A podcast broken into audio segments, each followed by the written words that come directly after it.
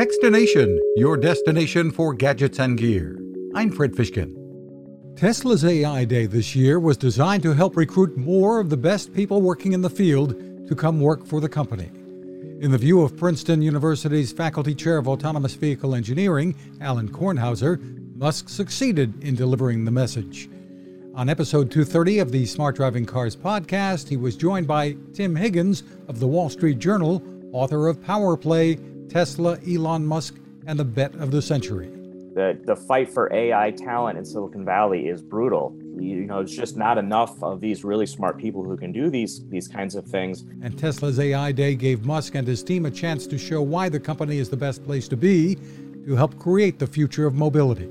And while at it, he promised to deliver a humanoid robot prototype in 2022. You can find us at Techstination.com. I'm Fred Fishkin. Now, this. It takes a lot of listening to build a better radio, and that's just what the folks at C. Crane have done.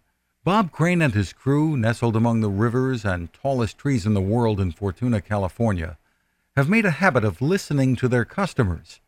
And that's just what they've done in building the CC Skywave SSB, the Swiss Army knife of portable radios.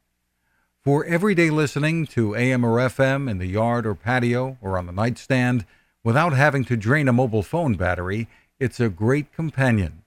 But it is also a companion equipped for NOAA weather information and alerts that can be life saving. You can listen to FEMA and Coast Guard transmissions too. Beyond all of that, you can tune into shortwave signals from around the world. It's compact, easy to take with you, and built to last. The CC Skywave SSB. Click on the link at techstination.com.